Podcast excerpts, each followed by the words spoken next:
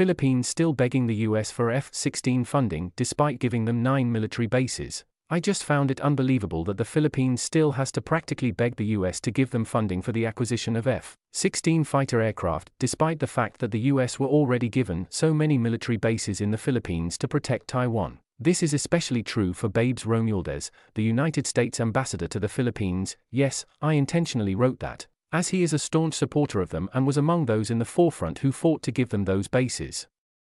A recent article by the Nikkei Asia News organization detailed how such begging is taking place right now.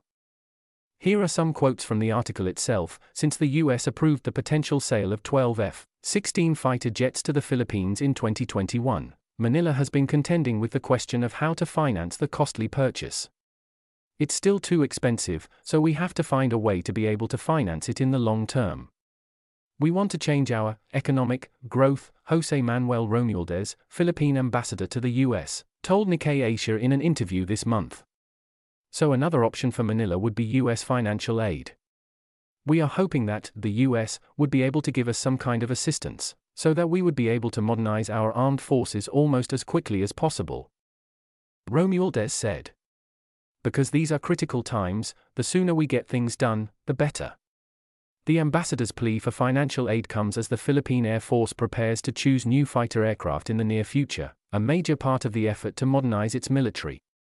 So while Indonesia is currently basking in the glory of the first bullet train in Southeast Asia that China built and funded for them, here we are still begging for scraps from the US.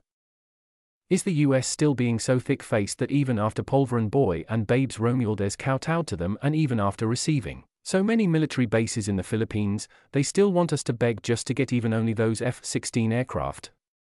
As I kept mentioning here, act like a doormat and you will be treated like one. In this case, it seems I'm the only one who is ashamed for Polvoron Boy and Romualdez. Anyway, based on the above information, unless the US helps out, then the funding if the F 16 fighter aircraft are chosen will still not be enough as of now.